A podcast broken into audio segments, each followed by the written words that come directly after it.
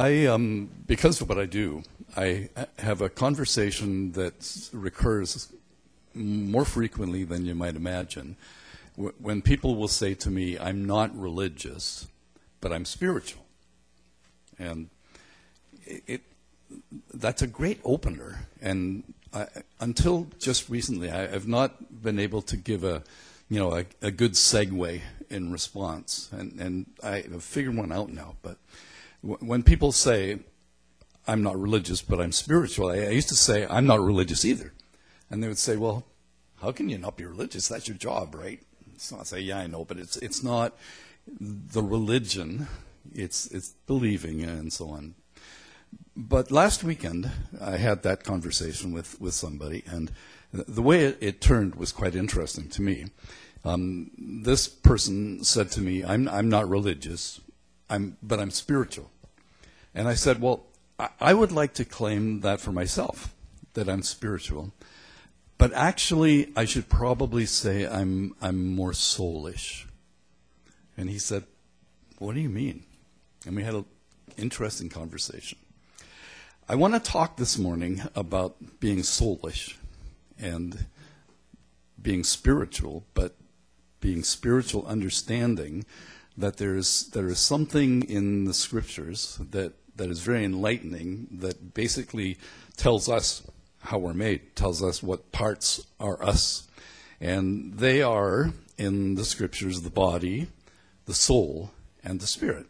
And so we're looking at the Magnificat.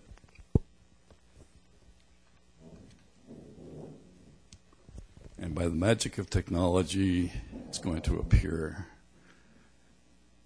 right on the screen. Are, are we're flipped? Ah, there we go. The Magnificat is the uh, passage that we're having a look at during this Advent.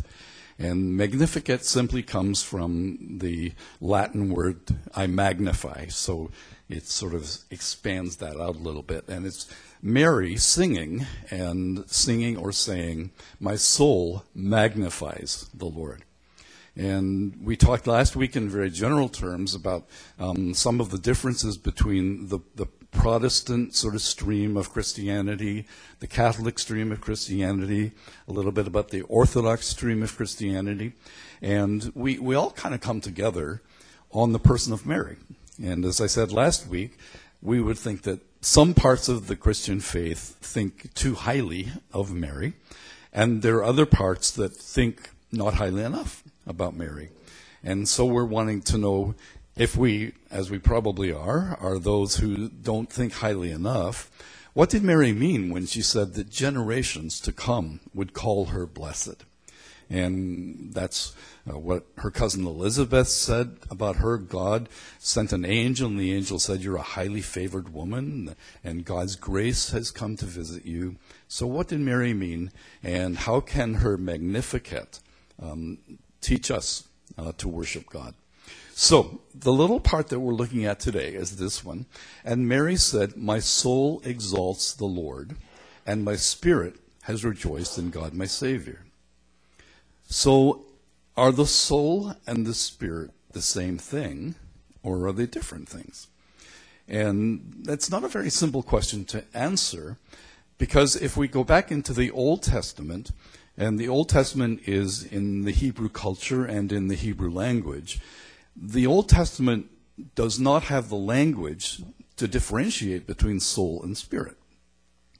The New Testament, which was written in Greek, but probably reporting conversations that were spoken in Aramaic, which gets terribly confusing for us because Aramaic is more a Hebrew sort of a language, and Greek is not Hebrew at all. So Hebrew is a very concrete language. It's a language about stories. It's a language about real things. Greek is a very philosophical language. So if you think back to um, philosophy class or English class, you may remember some of the great Greek philosophers. And they would parse words, like they would, you know, explain words and how those words were windows into great systems of belief and all of that. Um, and we are now looking at, at something that Mary said. She probably said it in Aramaic. Luke, however, he heard it, wrote it in Greek. So here we come to the English Bible and say, are they the same thing? So if you were a Hebrew person, you would probably say, this sounds a lot like Hebrew poetry. Because Hebrew poetry rhymes, not sounds, like our um, I know good poetry doesn't rhyme sounds, but all the poems I know rhyme sounds. Um, Hebrew poetry doesn't rhyme sounds, it rhymes ideas. And so the Old Testament you will find full of Hebrew poetry, like in the book of Proverbs, and a lot of couplets. And there will be one line, and then the second line is either the first line said in a different way, or it's maybe the opposite of the first line, but there's some relationship between the two lines. So if you were a Hebrew sort of a person and you read or heard Mary's Magnificat sung, you would say, I wonder if it's really the same idea. Is it the same thing to say, My soul exalts the Lord and my spirit has rejoiced? Are they just two ways of saying that in her inner person she is worshiping God? So that, that's why I say it's not a very easy question to answer. And we might find it simpler if we just say, well, it, it, the human person is a body and a soul. It's, it's outside and inside. That's all I know. Uh, and, and I've gotten by so far about that, you know, doing quite well. If we look at other passages in the New Testament, and we're not going to um, get into the meaning of this passage, but the Apostle Paul, in his letter to the Thessalonians, said, Now may the God of peace himself sanctify you entirely, and may your spirit and soul and body be preserved complete. So that's a pretty definite answer to the question are there two parts or three parts to the human person? Apparently, Paul thought there were three parts. And the way that this is actually written in the Greek with the conjunction and between would indicate that he means three separate things. He's not just saying, um, you know, may God sanctify you entirely in spirit and soul and body. He's saying in three areas of your life, um, I want God to sanctify you entirely. One other passage that we come across in the, in the New Testament is written by someone whom we don't know. A lot of people think Paul wrote Hebrews, but we're not sure. Uh, in Hebrews 4, verse 12, we read this, and again, we won't get into the meaning of this, although it's a beautiful passage of Scripture. For the Word of God is living and active and sharper than any two edged sword, and piercing as far as the division of soul and spirit, of both joints and marrow, and able to judge the thoughts and intentions of the heart. So this writer is saying that, that the Word of God is a very powerful agent, and it can, it can discern between the soul and the spirit. So whoever wrote Hebrews, presumably then, is also subscribing to this idea of there being three parts to the human person, and they would need to be addressed separately rather than just the outer person and the inner person. Well, what are we going to do with that? What is the body? We might say that the body is the person's world consciousness. So um, it's not hard to explain or define the body. The body is the shell that we live in, it's the house that we live in. Um, as a pastor, one of the most interesting things that I do, this sounds fairly morbid, but is I do burials.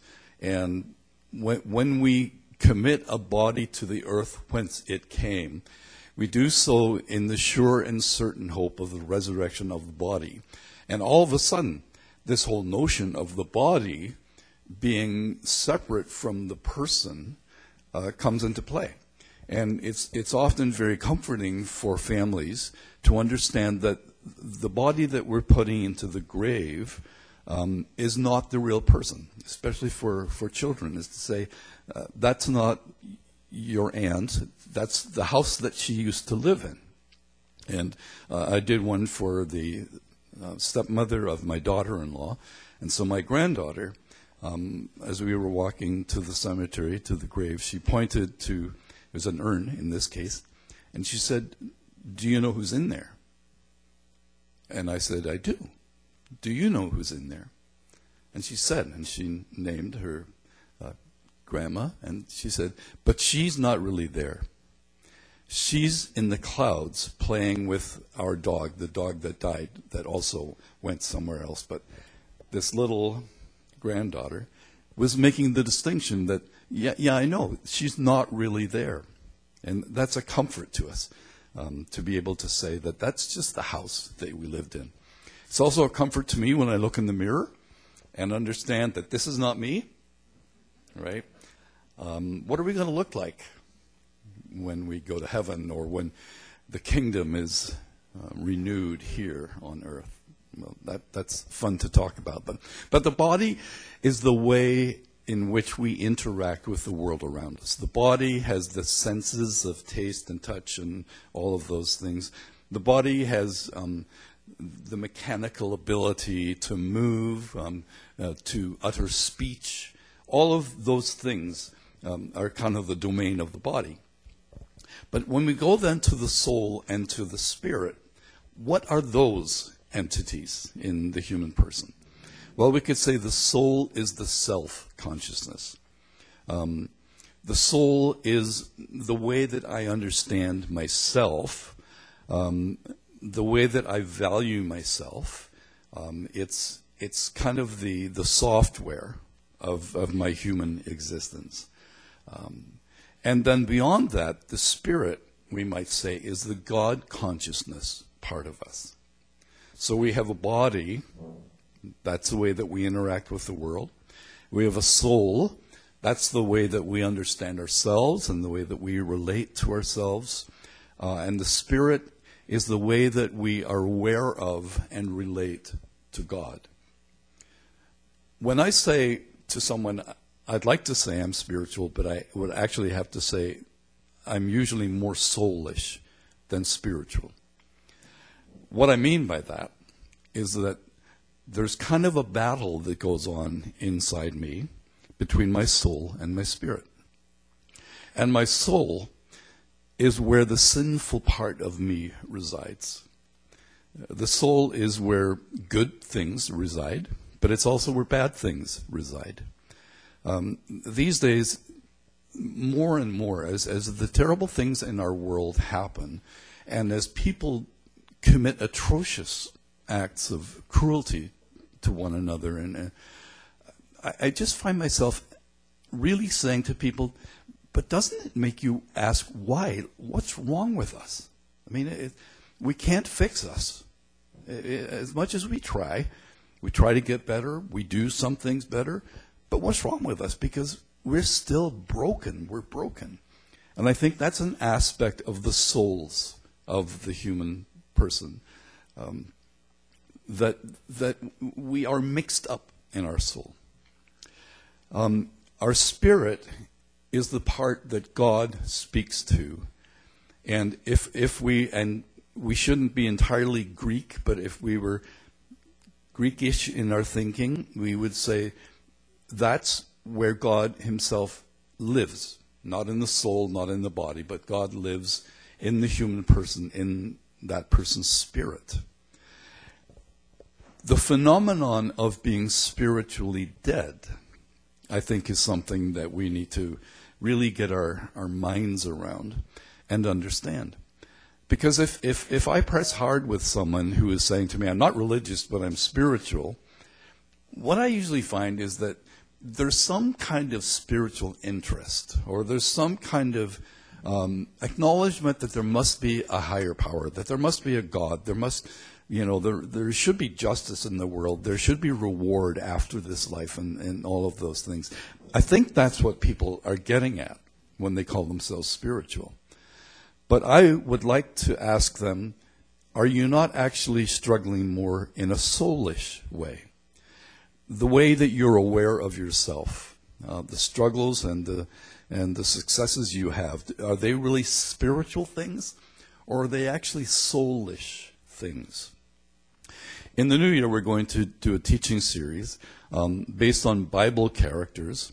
And the Bible characters, each one that we look at, um, is a great example of you. You may have heard the term Enneagram floating around. It's you know one of the sort of current areas of interest. The Enneagram is um, the way that we understand people's souls, in a sense. Um, we're, we're, going to call it probably out of the box, because when you begin to think about, okay, which which type are you, we begin to resent that and resist it and say you're you're trying to put me in a box. And many have said actually the Enneagram helps you get out of your box. And so I'm looking forward to getting out of my box and understanding myself a little bit, bit better. And I think it's understanding my soul a little bit better that we'll be able to discern and, and we'll be able to move ahead spiritually because we kind of do the work in the soul that we need to do. Well, when we think about this, um, we maybe put concentric circles on a piece of paper and say the body is um, kind of the outer shell, the body contains the soul, and the spirit is contained inside the body and soul somehow. Um, many have said that, that the soul is kind of the, the touch point between a person's body, his physical, her physical existence, and his or her spiritual life or lack of life. So, to make sure we understand it, the soul, we could possibly say, is our personality. It's, it's our self consciousness, and it might be summarized by saying it's a person's personality. So, my soul is where my will is, it's where my intellect is, and it's where my emotions are. And the, the daily drama of human existence often is in those areas, isn't it? Um, what do I want? What am I trying to do? What do I wish for?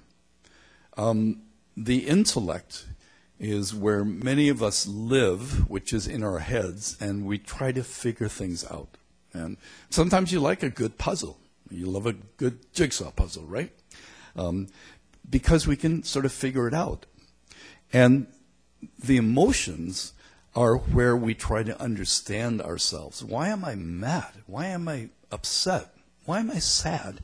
What does it mean to languish through the, this pandemic? What are these emotions in me? Uh, we can often read the emotions in someone else more easily than we can read our own emotions. I don't know what I'm feeling.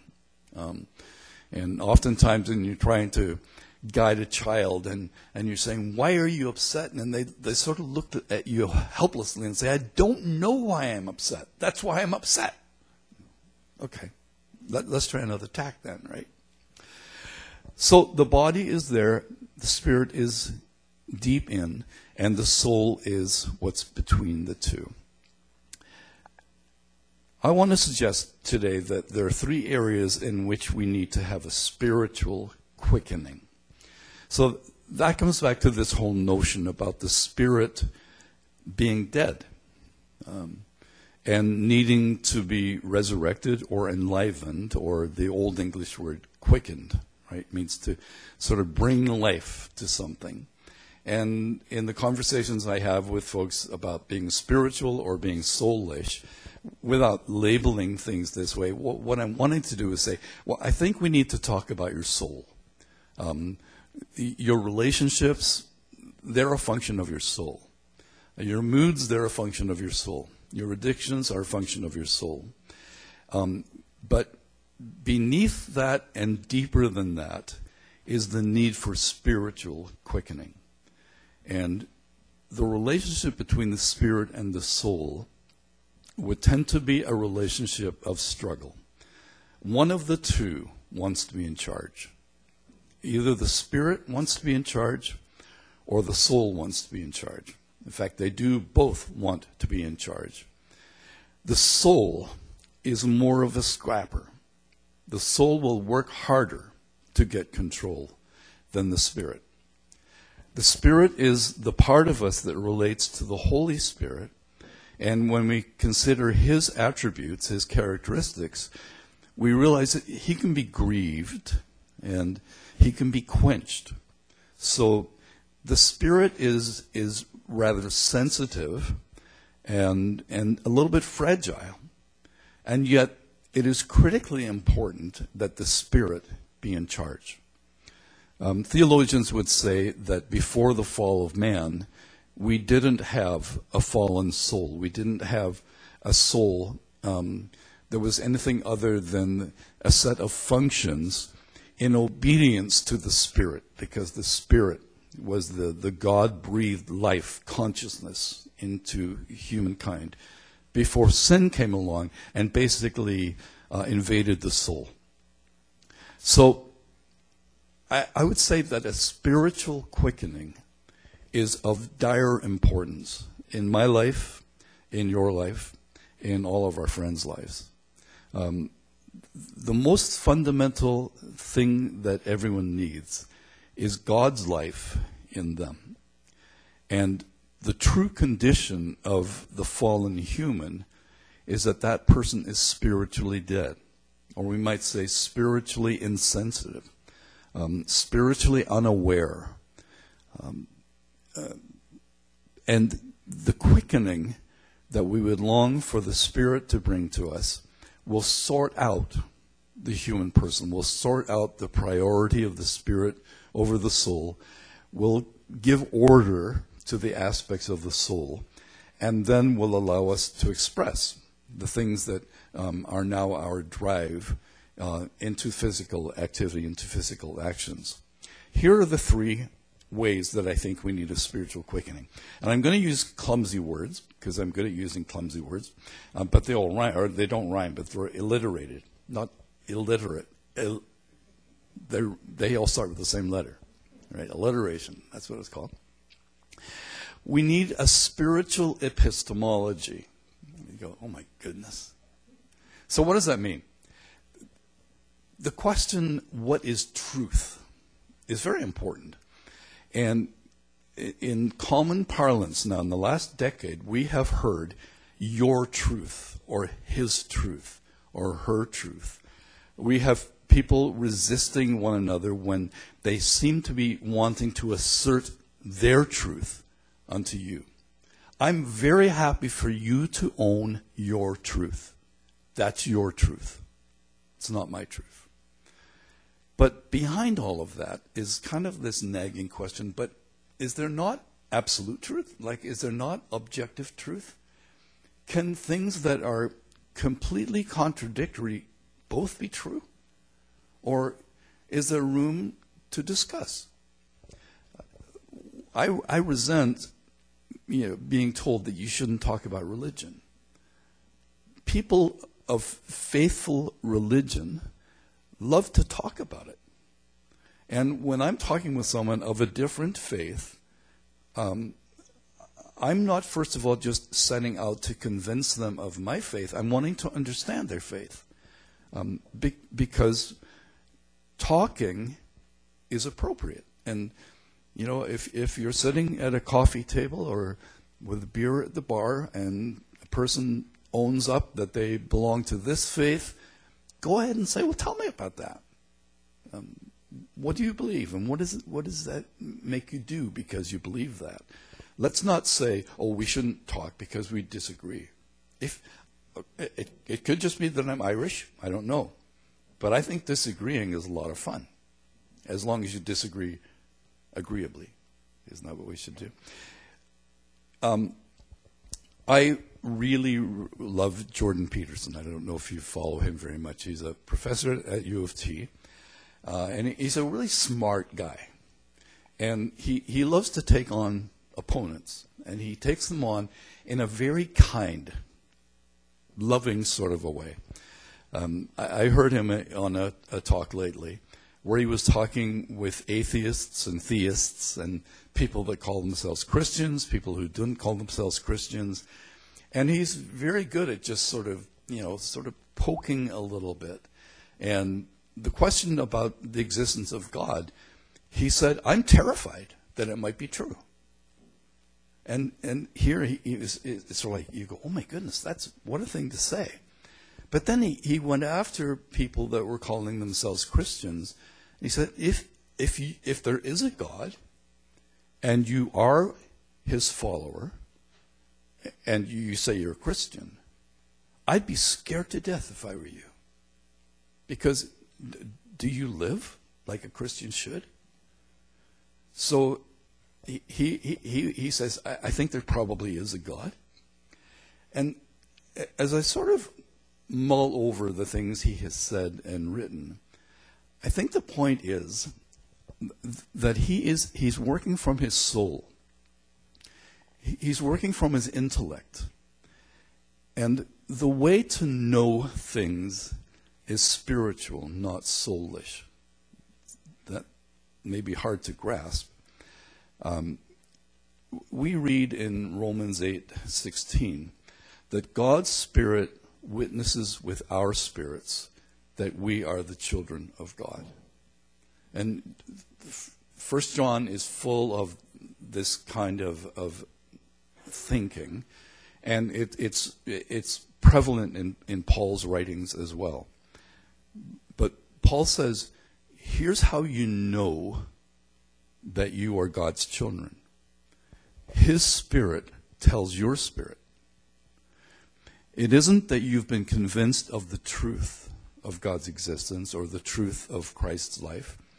It's that something spiritual has enlightened you, and there will be no fruit um, to intellectual pursuit that don't start with the fear of God. So that, that's the wisdom in Proverbs. Um, that the fear of the Lord is the beginning of wisdom, it's the beginning of knowledge. And fools despise that knowledge. So Solomon and, and the cohort that wrote Proverbs are saying that the way you get to productive thinking is not by being smart, it's a spiritual thing. And that's why I, as I listen to various debates, and the most fun ones to listen to are debates between atheists and theists. Because I don't know what God the atheists are mad at, but they're mad, right? Well, they're, they're mad at our caricature of God or something. But it's like, why are you so mad at somebody that doesn't exist? So, anyway, that, that's just playing a silly game. The way that we know something is spiritual. And when we are spiritually dead, we will not be productive. We, we won't be able to figure things out. We won't be able to figure life out. When we are spiritually obtuse, or thick, or slow or sinful um, will be frustrated in our, in our spiritual lives um, because the, the spirit needs to be attended to. Our relationship to God, uh, our, our conversation with God needs, needs to be strong. It needs to be a morning, you know, daytime and evening sort of contemplative attitude where we're assessing everything that we're seeing, doing, saying um, against the presence of God with us and in us and, and for us. So I, I, think we need a spiritual epistemology. Epistemology is your, your theory of truth, how, how you know what's true.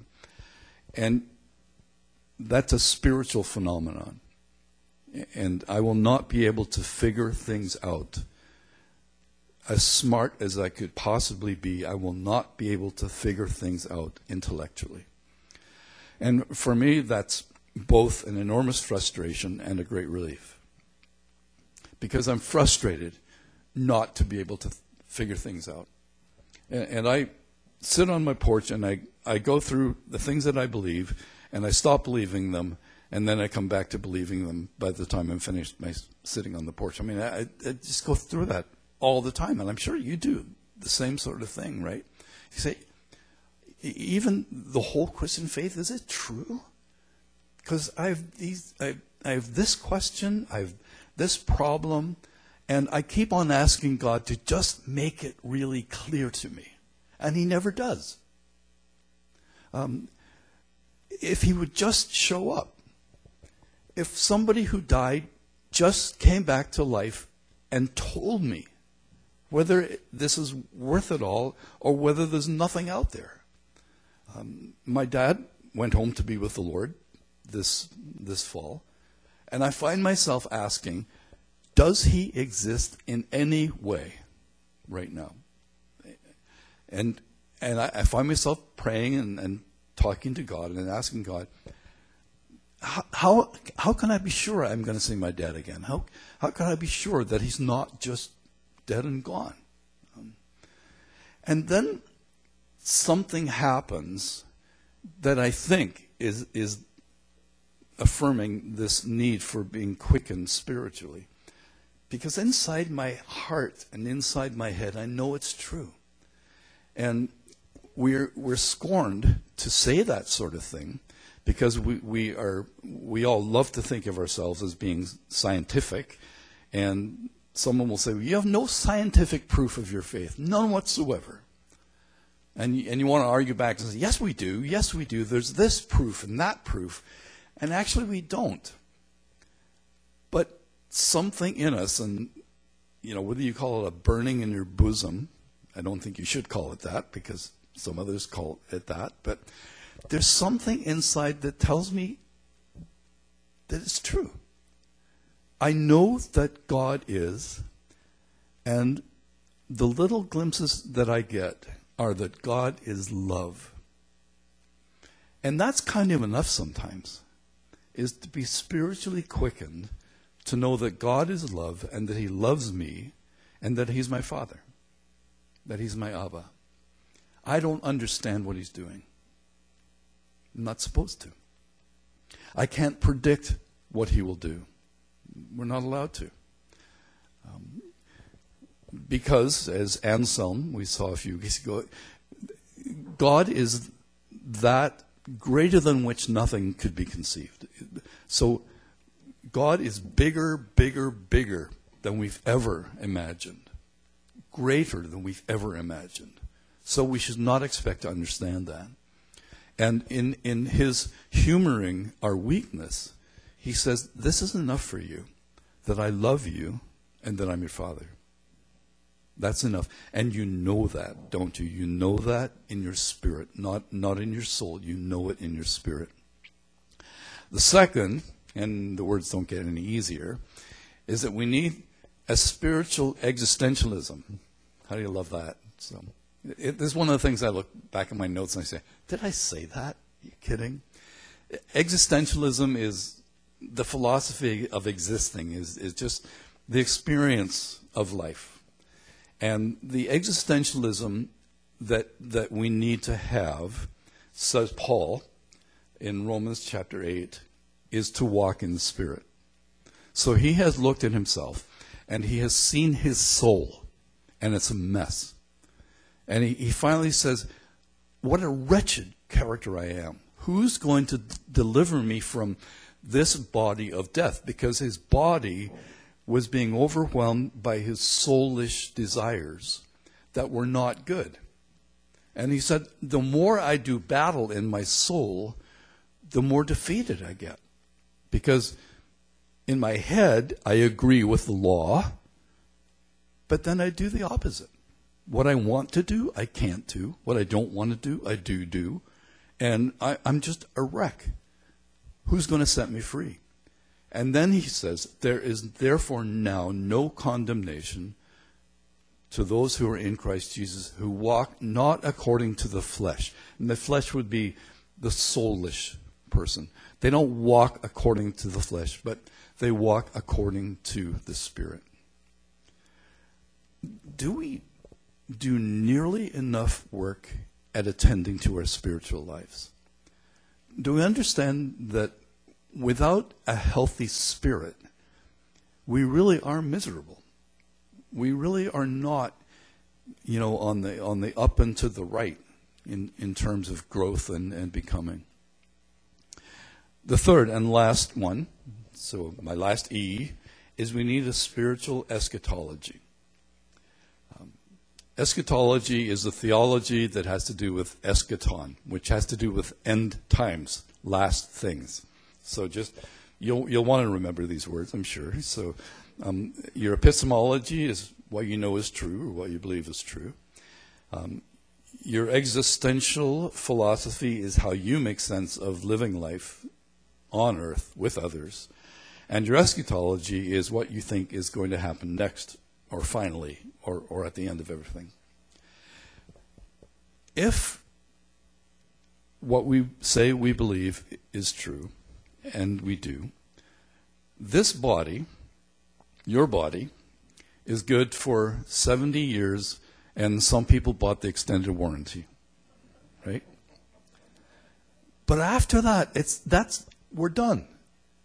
But what do we do during those 70 years? We pay attention to this body and say, as though nothing else is in play, we do everything we can to keep it happy, fed, uh, enjoying, and whenever necessary, we, we do whatever it takes to stop it from dying. Right? But when we do leave this body, there's eternity. The body will not go past the grave, but you will, forever and forever and forever. And w- when we come again to Paul, in 1 Corinthians 15, um, he says, This body, it's sown a natural body and raised a spiritual body. What does that mean? Um, there's an existence that is primarily spiritual. Um, the soul that will be in that spiritual body will be an obedient soul. The, the will, the intellect, the emotions will attend to the Spirit. The Spirit will tell them what to do. They will not tell the Spirit what to do. And the body that we will have will be a spiritual body. I, I have no idea. Obviously, it doesn't look like anything. Can you see it? Can you feel it? Are they individualized? Are we, uh, you know, uh, common sense, whatever common sense we have, says that we, we will go on existing and we will be individuals and will be recognizable. So we have some Bible evidence for this. I mean, some Old Testament saints showed up, and unless they had name tags on, for some reason, Peter, James, and John knew who they were Moses and Elijah? How'd they know that? Had they seen pictures? They didn't have Bible story books back then, they didn't have videos or photographs, but they knew who it was. There was a spiritual knowing.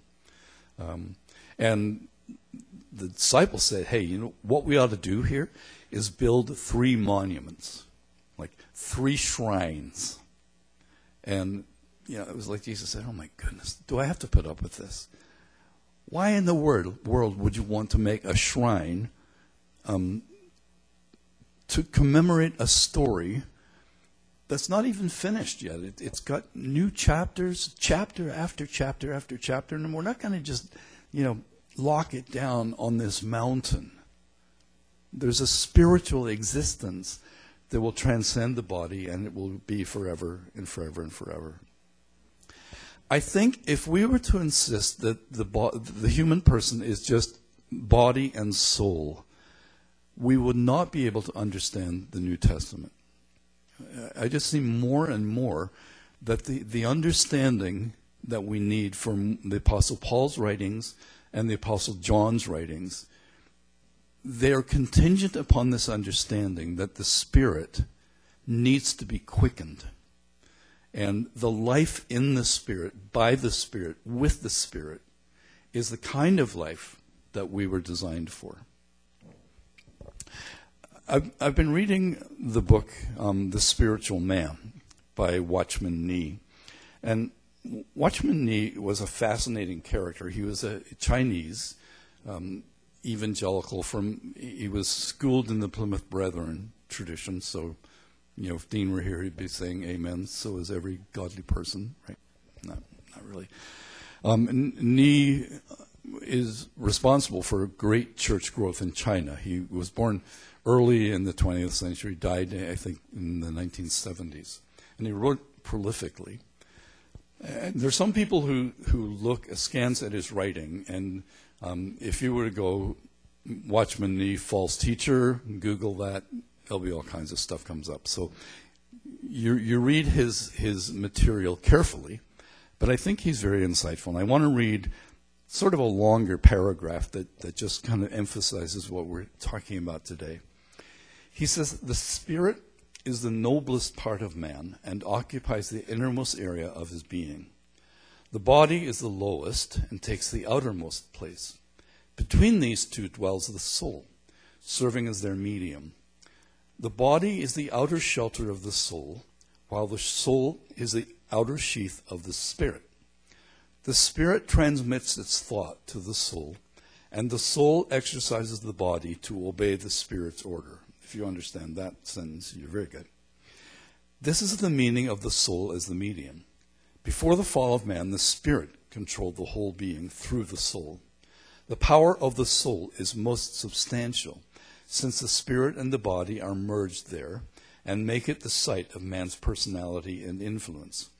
Before man committed sin, the power of the soul was completely under the dom- dominion of the spirit. Its strength was therefore the spirit's strength.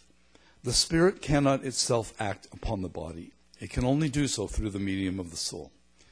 This we can see in Luke 1, and this is why I sort of round off what I'm saying this morning with this.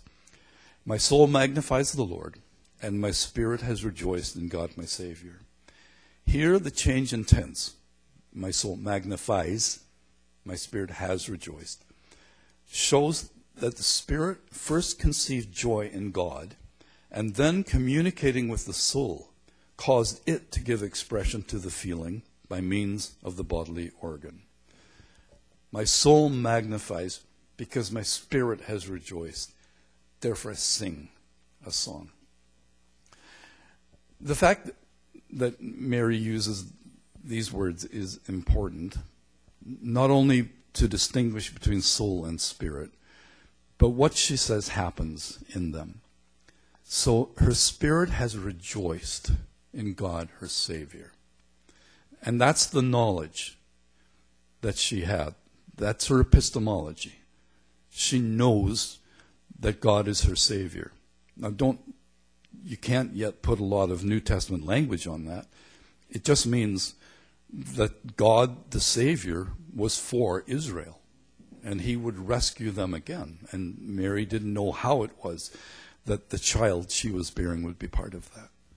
But the joy in her spirit caused her soul to be obedient to the Spirit and magnify.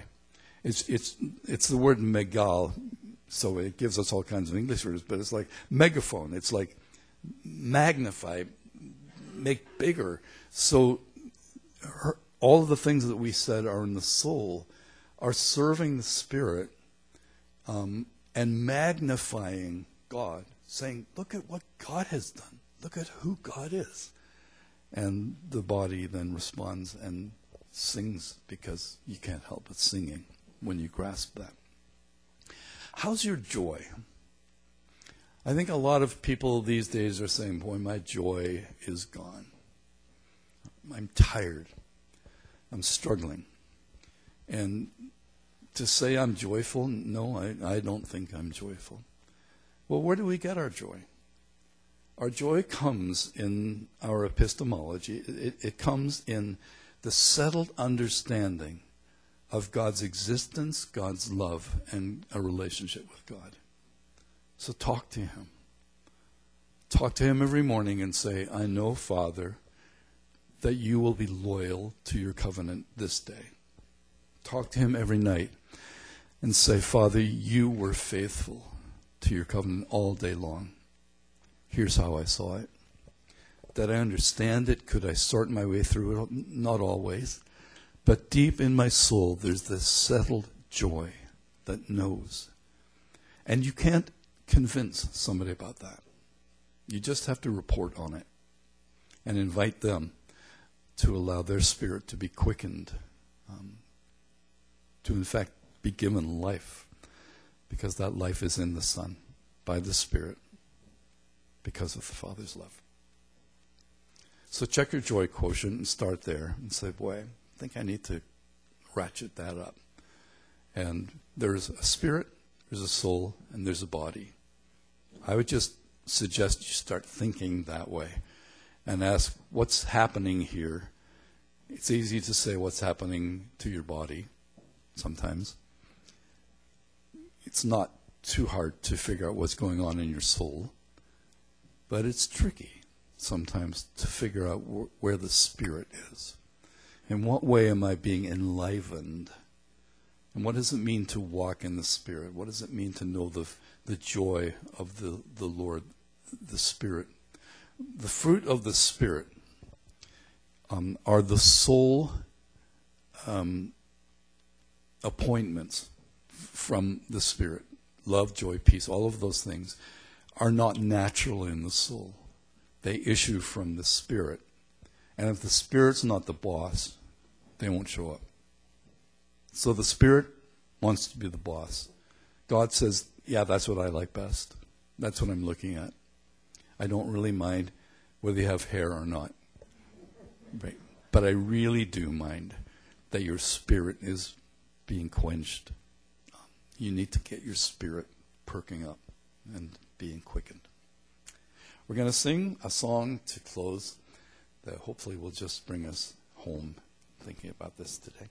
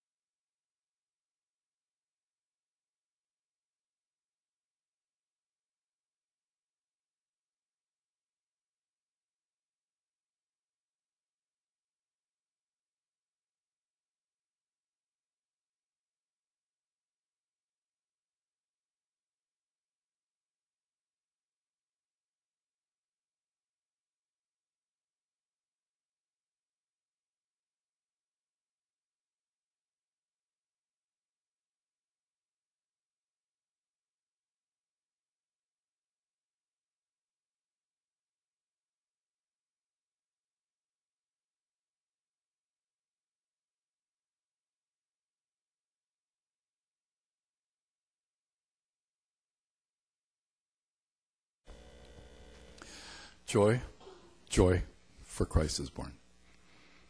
God loved us so much that he did this. God bless.